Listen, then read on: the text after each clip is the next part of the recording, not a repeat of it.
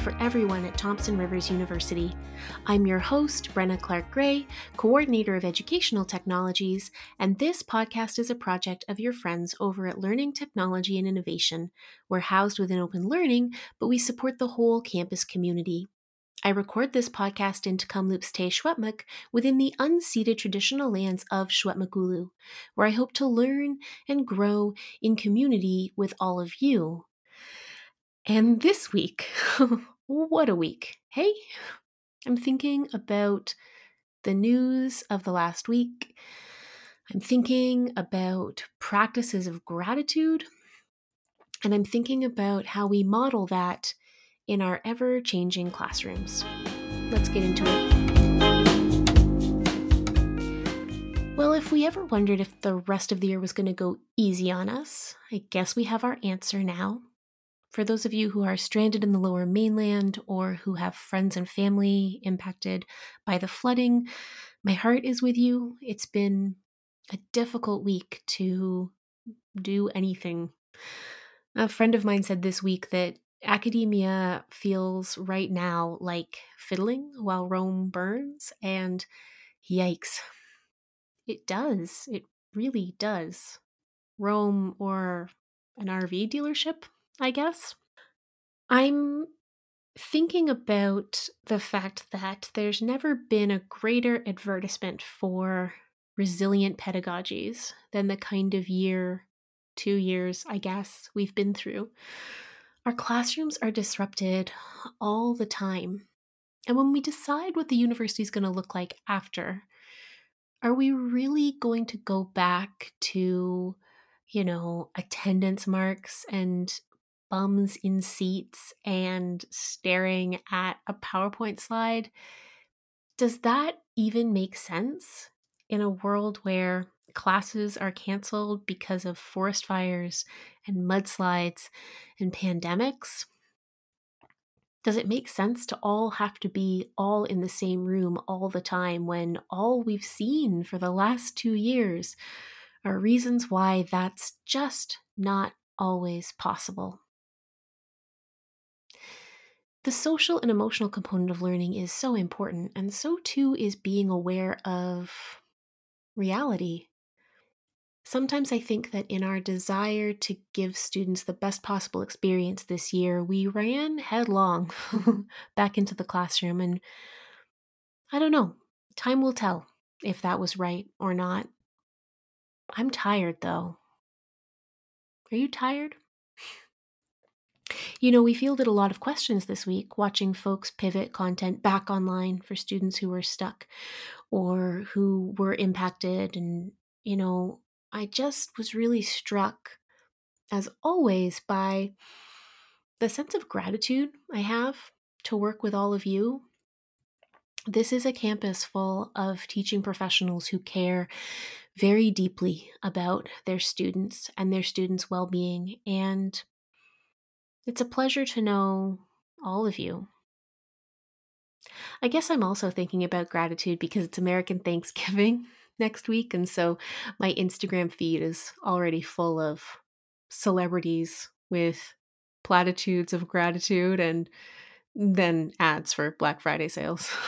Equally important, of course. The practice of gratitude as a scholarly practice is not something I was ever exposed to in my undergraduate career. I thought of citation practice as mm, a hoop to jump through, so I didn't get dinged for cheating. I didn't really think of it as a way of demonstrating my gratitude for where my ideas came from. But I increasingly see that as the power and the beauty of citation practice.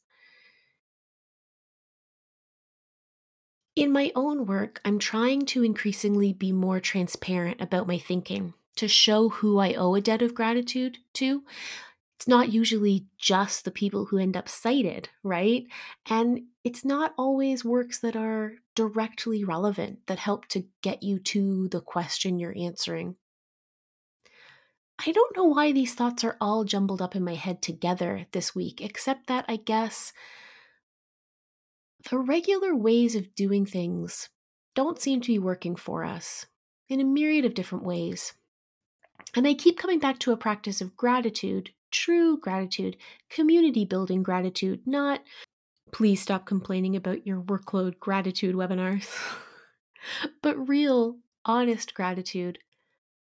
I wonder if it's a way forward, out, and through from this movement, and if we can teach students to live within the academy differently than the way we were taught. Something that strikes me when I take the time to think about it is that I didn't see the first citation on a PowerPoint slide until I was in my master's degree. I never saw a single undergraduate instructor cite their sources on a slide. I look back at it now and I think that's really, really weird. Making overt the practice of gratitude, having ethical citational practices, these are things that help to change the kind of academy that we model for students. And maybe it offers us a different kind of way to imagine being in this space that seems so untenable right now. These observations are scattered, but they're really shaped by my conversation today with Tanessa Gagnon from the Knowledge Makers program. Tanessa describes the kind of university that I want us all to get to live inside. And I'm glad she's found it. An editorial note Tanessa joined me from the All My Relations space in the old library building on campus, and it's a lively space. You can hear a, a, joyful conversation going on in the other room, and you can hear how full of life that space is. To a certain extent, I can edit around those kinds of things, but I'm really grateful to hear that this week and to think about the university we exist within and what spaces there are for joy. I'm going to let Tanessa tell you all about it. Today on the show, I am so excited to invite Tanessa, who works with the Knowledge Maker program here at TRU, uh, to come and chat. Tanessa, would you introduce yourself to our listeners and also let them know where maybe they might have seen you around campus? Yeah, of course. Uh, with Tanzin Niwagomagantek at Tanessa Gagnon, Nichiyotson. Hi, everybody. Good morning. Well, good afternoon. My name is Tanessa Gagnon. I am a research assistant for all my relations, the office space on the second floor of the old library. And we are um, the publishers of the Knowledge Makers Journal, an academic journal that we've been putting on for the last, this will be our seventh volume, so seven years. And yeah, it's a research opportunity, not as, as well as a scholarship opportunity.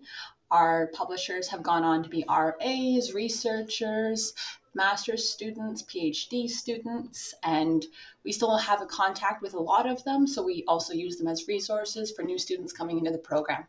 Oh, that's fantastic. I've been reading up on the website and learning a bit about the research circles and the journal. Can you tell us a little bit about the kinds of things that get published in Knowledge Makers? Yeah, of course. Um, we have a wide range of what gets published in it. Um, we don't have restrictions to what discipline you're in, as long as you are an Indigenous student. Mm, and then an Indigenous subject is about our only our only restrictions is that you do write about that. Um, but other than that, we've had artists, we've had teaching students, we've had math students, and when they start the program, it's a learning opportunity to figure out how to encompass Indigenous studies as well as whatever field you're in. So that can look like a lot of different things. Um, one of our alumni did statistics. Uh, she was a math student, and how many Indigenous students were a part of the program. And at TRU, we've had artist students create um, what they're called zines. So it's almost like a magazine or a small graphic novel. Uh, we've had teaching students, we've had nursing students, and each one of them turns their own spin on their story. So it could either be about self identifying or researching more into your Aboriginal ancestry and what that means for you. Or if you do have confidence and you want to write about that or even share your story, it's been that. Or if you don't want to include yourself and if you want to just talk about what you're passionate about, every journal entry and publication has been a different journey for each student. And so we are very fortunate to help them through that journey and give them the best sources and resources that they can that they can have to create whatever they want it to be. Oh, well, I'm hearing as you're describing like a fantastic mentorship opportunity for any young scholar or student who's looking to expand what they do and talk to the world about it. It, it sounds to me like a big part of your role is helping to mentor students through that process. Yeah, it is. Um, I've been fortunate enough. Um, I am alumni with the program. When I first started, I had no idea what research could look like, especially as an artist. It's it was a journey to figure it out and what it meant for me. I was fortunate enough to have support with the original creator of Knowledge Makers, uh, Sereana Naepi. Unfortunately, she has gone back to New Zealand, but we still have her support from across the ocean. It was a step by step process, helping me find resources, supporting me. We all have our bit uh, a bit of a breakdown when we're going through it. There's usually a lot of crying, which is not uncommon in undergrads. Nice to have the support, and if you don't know what you're doing, or if you're caught up in space, or you just need that extra power. It's been a domino effect. So it started with uh, Sereana, uh, Dr. Rod McCormick, um, Dr. Airini, who has now gone to Saskatchewan. Um, after these people put their imprint on it, we still have uh, RAs here and available that have gone through the program, have continued to be alumnists with it and republish. And because of their knowledge and the support that they got from previous scholars, they can go on and help the students that are in the program now. So, as well as myself, we also have another alumni RA, Tia Stanley, she works in social work, and I forget the exact company, but she's Métis, so she focuses primarily on that, and that was her what her research was about. But even then, she started off as a student. She's working full time in social work, but still continues to help support students that are coming in as new publishers. And there's been a lot of overlap with teachers or other social workers that come into the program. And because she created a starting point in that department. We can send them mm. to her and she helps support them. So not only is it a great learning opportunity, it creates jobs and it also creates connections from one generation to the next, I suppose. There's not much of an mm. age gap between two of us, and she'd be a little upset to know how, how old I'm making her sound. She's not. but it's it's nice. We have continuous connections and if there's even something that I don't know about, I can still reach out to Sereana and what would be the best option because even though I do have experience now, it's still nice to have even greater experience. Students that come in and create that space for themselves, they they have now created a starting point for students that come after them. It's really a phenomenal program. I was reading on the website you guys have um the outcomes listed and the kinds of accomplishments of alumni like I, i'm gonna i'm gonna read the list because i think it's amazing. So among the knowledge makers alumni you have two national scholarship winners a SSHRC research grant holder 15 research assistants six graduate research scholarships four have continued on to master's program one to an international internship two post-baccalaureate studies one awarded an undergraduate research grant and two presented at an international conference in 2018 that's like to think about that wealth of success and accomplishment and the fact that it, it takes so many different forms right like you can see how an individual student's path might be completely different from another but that they've been influenced by being part of this process it's it's been nice. It's uh, oh, just to put in a side bit too. Um, we are also the winners of um, uh, the Alan Blizzard Award. One of our elders actually went to um, Manitoba to receive it on behalf of the department. It is. It's an amazing program, and and even though it's a research opportunity and it does it teaches students how to go through the academic process, we try to personalize it as well.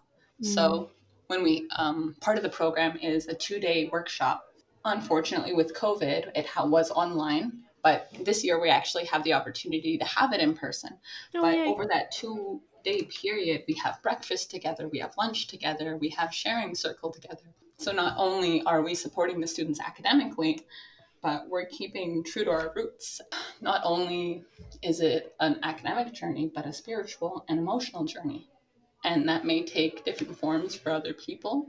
We still give space to create what that could be for somebody or to give them the opportunity to figure out what it means to them. When I first started Knowledge Makers, I didn't realize how much my Indigenous identity could incorporate into my studies or what that could even look like. It gave me a space on campus to explore that, uh, safe spaces to ask questions. After publishing in the journal and going through that process for myself, I realized the benefits that it could continue on for other students. Yeah, it's not only just a great academic resource, um, a scholarship opportunity, it's a starting point for a lot of students to reconnect, to have resources to find that connection. Even though it is such a great academic source, it we take pride in making it more than that. Well, I can I can hear that pride you feel and and how deeply you are connected with this program and and how much you care about it. I mean, I think it's marvelous. You know, the institution talks a lot about making space for different ways of knowing and in particular for indigenous ways of knowing and supporting that work. But i don't think i was aware until i spoke to you today just how critical that space clearly is you know and i hear you talk about what it meant to you to have access to a program like this. I feel terrible that i've made you all emotional but also i'm just so grateful to hear how significant it is. I think it's really important for everyone at the institution to understand the value of these kinds of spaces for students to be able to do their best work and understand themselves on a deeper level. I, I think it's wonderful. It's nice for, at least for me personally, because it gave me a better understanding of other Indigenous students here at TRU and here on campus. It connected me with friends and people that I still talk to to this day from my first year. When I first started at TRU, um, I did not know a lot of people. I didn't have a lot of connections. I had one family member that came. I'm actually not from this reserve, so the only connection I really did have was my family. And again, I'm sorry, I cried everything. You don't realize how much that affects you until you start exploring it and finding out about others' stories. So, well, you're making really clear the something that we know from you know the, the the, quote unquote research in education is that students do better. They are mentally healthier they are more successful they are happier when they have a cohort of people to work through their courses with, right? We know that students who struggle tend to be students who feel like they're on the periphery or they feel like they, you know, attend a handful of classes but they don't see the connections between them. They they aren't making bonds with people. And so it seems to me that what you're describing is like an incredibly successful cohort model for indigenous students to come together and feel community and feel support and feel a connection to the institution that that might be difficult to achieve otherwise. I was a fine arts student and I was primarily in that department. And there is a sense of community with everything that you are a part of and the connection and everything else. But there is something that sitting down with somebody, having circle, sharing a meal together, mm. it opens up an opportunity for vulnerability, open discussion, and things that necessarily wouldn't come up or be discussed as heavily in other circles or sources. It's my year. I was actually able to connect with another student, uh, Geraldine Jules, if she doesn't mind me saying her name. Mm-hmm. Um, a student I had no idea was Indigenous until we met through the program. And to this day, we still talk or chit chat or we share resources of famous indigenous artists that just make us smile. And mm. it started a friendship that we were in the same department but it was nice to have something in common that was equally important to both of us. And sometimes those conversations it's you just need somebody that understands. Something that's very valuable about this space is there's so many people that you can have those discussions with that you even if you aren't on your reserve, you have resources, you have family. I've had creative sources of how to get information, and the fine arts department is amazing for that. But to incorporate it in such a way where it's part of our lifestyles is it was life changing for me. And I see how it affects other students and what it does for them. And it's an amazing process because it's not only just verbal discussion, but it's emotional and it's therapeutic. Because even though I do cry at everything, and Sandra again will point this out, and so will I, I make jokes about it all the time. But there's something healing about it, and to be able to get that out, and it's a beautiful combination of academic seriousness, learning how to exist in these spaces, all while still being able to be true to your lifestyle and who you are. One of the things that I I noted as I was reviewing the materials about knowledge makers for today and and listening to you speak now, you know, something that I often complain about within the university, and I don't mean the university as in TRU, I mean like the structure of the university, is that we make very little space for the affective experience of what we're going through, for the emotional experience of what we're going through. And it is such an emotional journey. I was just talking to someone about, you know, putting together my tenure portfolio and like, that's very scary. like, am I allowed to talk about the affective experience of how scared I am, for example?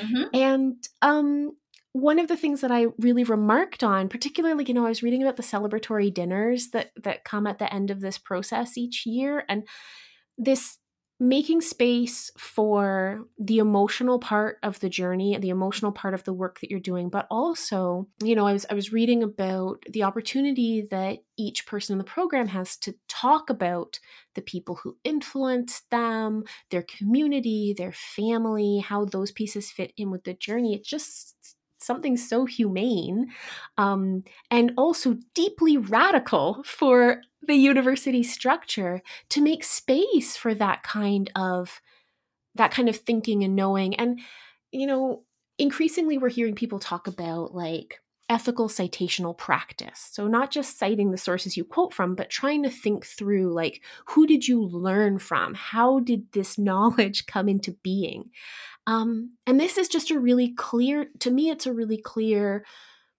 demonstration, like honest and open and clear demonstration of how important that is to the student moving through the program. But I think it goes far beyond an individual student as well. Oh no, it it most definitely does, and something we prioritize is incorporating people's families or having even children present after the workshop and after they've gone through the publish and it and that's some that's another thing I've learned throughout the years is nobody tells you the mental struggle or what you go through emotionally when going through academic academia and Ugh. even the pressures of finals, the pressures of getting a master's thesis in, the master's of tenure. It's on paper, it's you have a to-do list and it's manageable sometimes. As I've experienced, when you're going through that personally, it it can feel like the end of the world. Or mm. even when I was doing my year, I would panic email Sereana or the other coordinators, or just you'd get to a wall and you'd almost feel like you'd want to quit. And that struggle of it is never really, well, I shouldn't say it's never brought up or talked about, but you don't realize how crippling it is until you experience it. But something that we prioritize is having that support, or even with young families who can't find babysitting and the stress of that, they bring their families. We welcome them and make them a part of it. And then afterwards, when the publications have gone through all their steps and we have the papers in, we actually throw a celebration dinner. And we ask that they, well, numbers restricted now because of COVID, but before we would ask them to bring their families and like traditional practice when hunting, they're asked to give their first journal out. It's a process of respect where you get that knowledge from.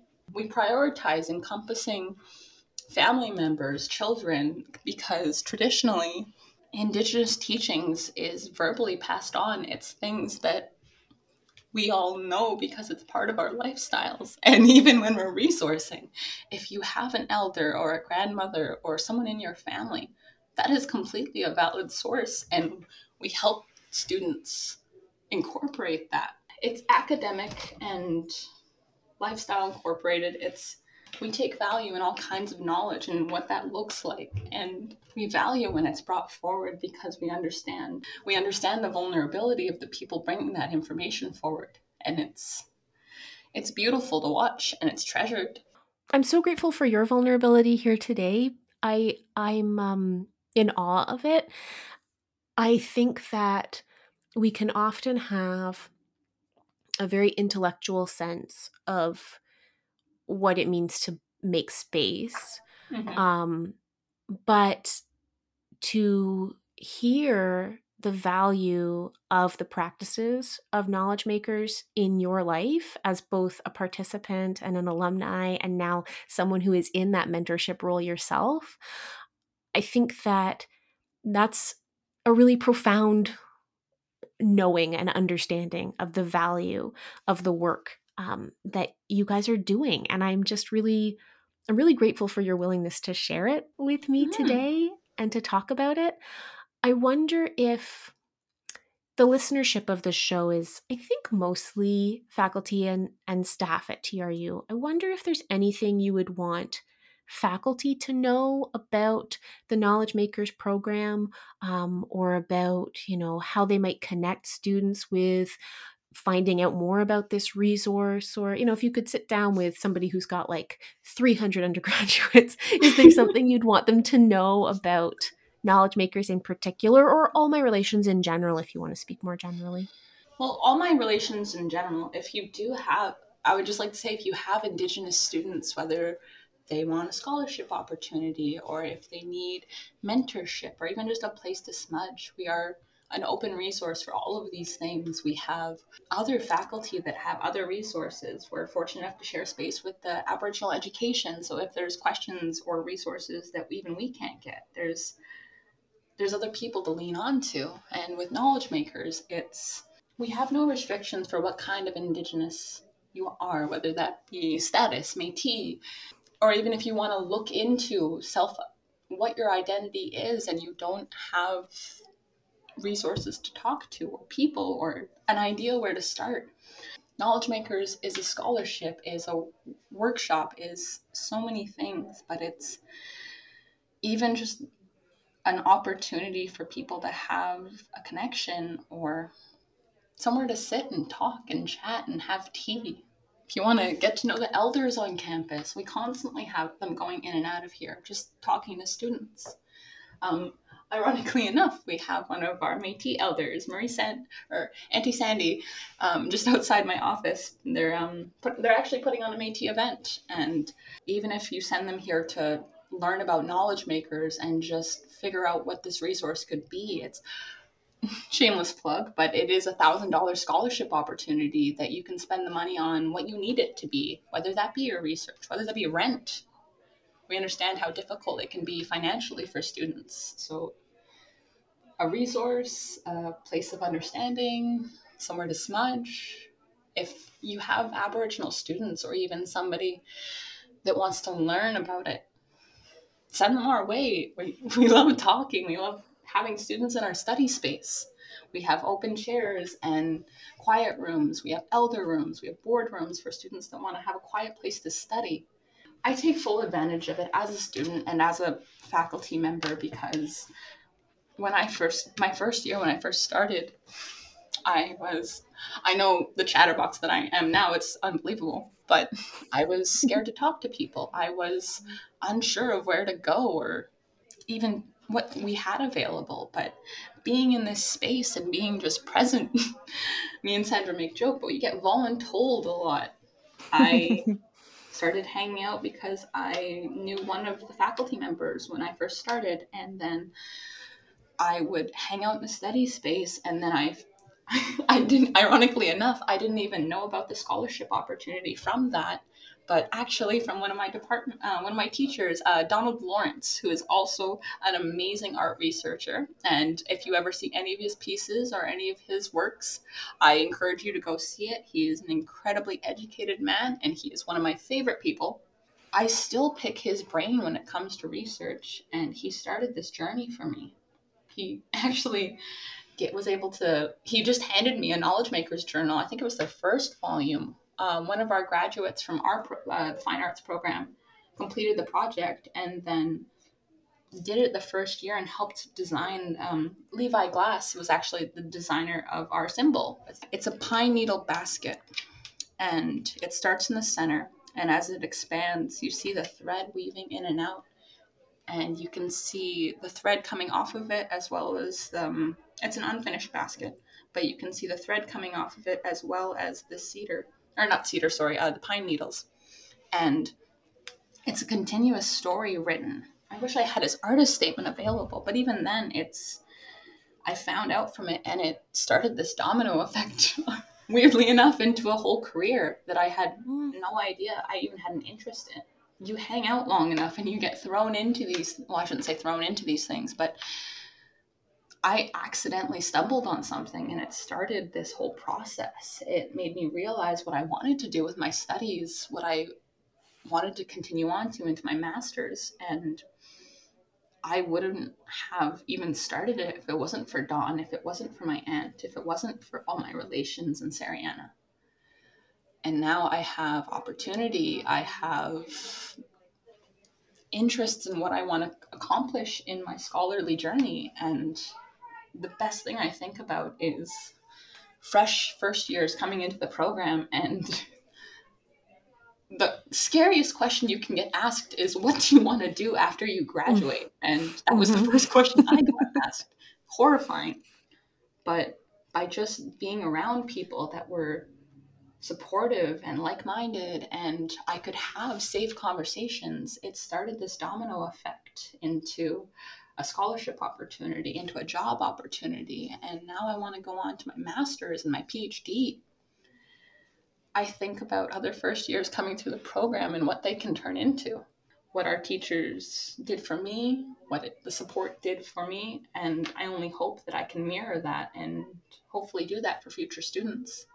Tanessa, something you're really highlighting for me is the importance of faculty taking the time to help students find and make those connections. Yes. You know, the fact that Don put that journal in your hand was really important. And I think that sometimes it's so easy to forget that piece because there is so much to mark and there are so many people and there are so many deadlines and we are so overworked. Yeah. But that deeply necessary human connection that helps a student feel a sense of belonging i mean you've you've just given us like the most perfect articulation of why that is such a critical part of what we all do here it's not something that i realized that i needed until later on into my bachelor's I when I first started at TRU, I had the hardest time focusing and my, my mom says I have a very creative brain and how I think about things and how I process things or even just visuals. It I've quickly learned that the best way that I learn is with hands-on experience. If I have, mm. it, and not all people learn like this, but to have a step-by-step process, to have somebody to show me what to do, and then for me to do it myself. I struggled with writing and even papers when I first started. And now 5,000 words doesn't seem intimidating to me. I enjoy that. I talk too much and I need more words to complete my thoughts. And I didn't realize the effect that a pos I shouldn't even say a positive teaching method, but a different teaching method would help me excel in such a way. And I didn't even know the difference or that it could change or what it could change. And when I started this process, it was so different than any class that I had taken before or any opportunity that I participated in before. It was exactly the teaching style that I needed, and the process helped me understand what it was for me. And I was something just clicked, and I was like, oh, so this is why I've been so bad at this. It did. It was an opportunity for me to better understand how I learned the best and what I needed from my teachers and my support. And it wasn't figured out overnight either. It was trial and error. And honestly, a lot of my family pushing me to finish. And see, that's another fun part. They tell your family about it, so they keep asking, and then it keeps you on pressure, and then you get it done. Love that. It, it does. It's it's like nothing I've ever participated in before, and I think that's why I get so passionate about it. Is I saw the successfulness of how this teaching method and style i just it just clicked with me. And even now too i want to go on to mass i want to get my master's and i want to focus on indigenous studies and indigenous art history. But i have the hope to be a teacher because i realized what i needed. And unfortunately sometimes i wouldn't always get but mm. it gave me the drive to be a teacher and create those learning experiences and opportunities and styles for other students because when I spoke to other Aboriginal students, or either not even just Aboriginal students, but students who learned the same way as me and how they struggled, it wasn't just me, it wasn't just my process. And even though at first I didn't talk about it, and I, I just thought, oh, well, you'll get there eventually you have to keep doing it this way and then work harder and it will come. But going through KM, it taught me a new way of thinking. And then it, again, it just clicked. And then I want to, it drives me to create that opportunity for other students and other people. Tanessa, I, I can't thank you enough for, for sharing your time with me today and sharing your journey with me today. It's, um, it's been really powerful. And I think it's a necessary story for lots of folks to hear because it all and everything you've said it wraps up the importance of making connections and making space and empowering you to take that space and to see what you do with it next is really exciting. So thank you so much for being here. I've just so enjoyed this conversation and uh, I mean, I always enjoy it when we get to work together, but this was really special. Thank you so much. Yeah, of course. Thank you for the opportunity of talking about knowledge makers. I could go on about it forever. I'd probably cry some more, but it, oh. it is. It's a wonderful opportunity. And again, thank you for the opportunity. Thank you for letting me talk about it. Thank you. So that is it for season two, episode 12 of You Got This. As always, if you want to write to us, you can email me. I'm bgray at tru.ca, and I'm also on Twitter at Brenna C. Gray. And in both cases, that's Gray with an A. All of our show notes and transcripts are posted at yougotthis.trubox.ca, and of course, you can always comment on individual episodes there. I'm not going to leave you today with a tiny teaching tip we have all been through such a long, long stretch, and this week has been so full of bad news that all I want from you is to find some rest and some space and to use that to extend to your students a little bit of extra grace as we round the home stretch and head into the end of term. Take care of yourselves. I'll be thinking about you. Bye bye.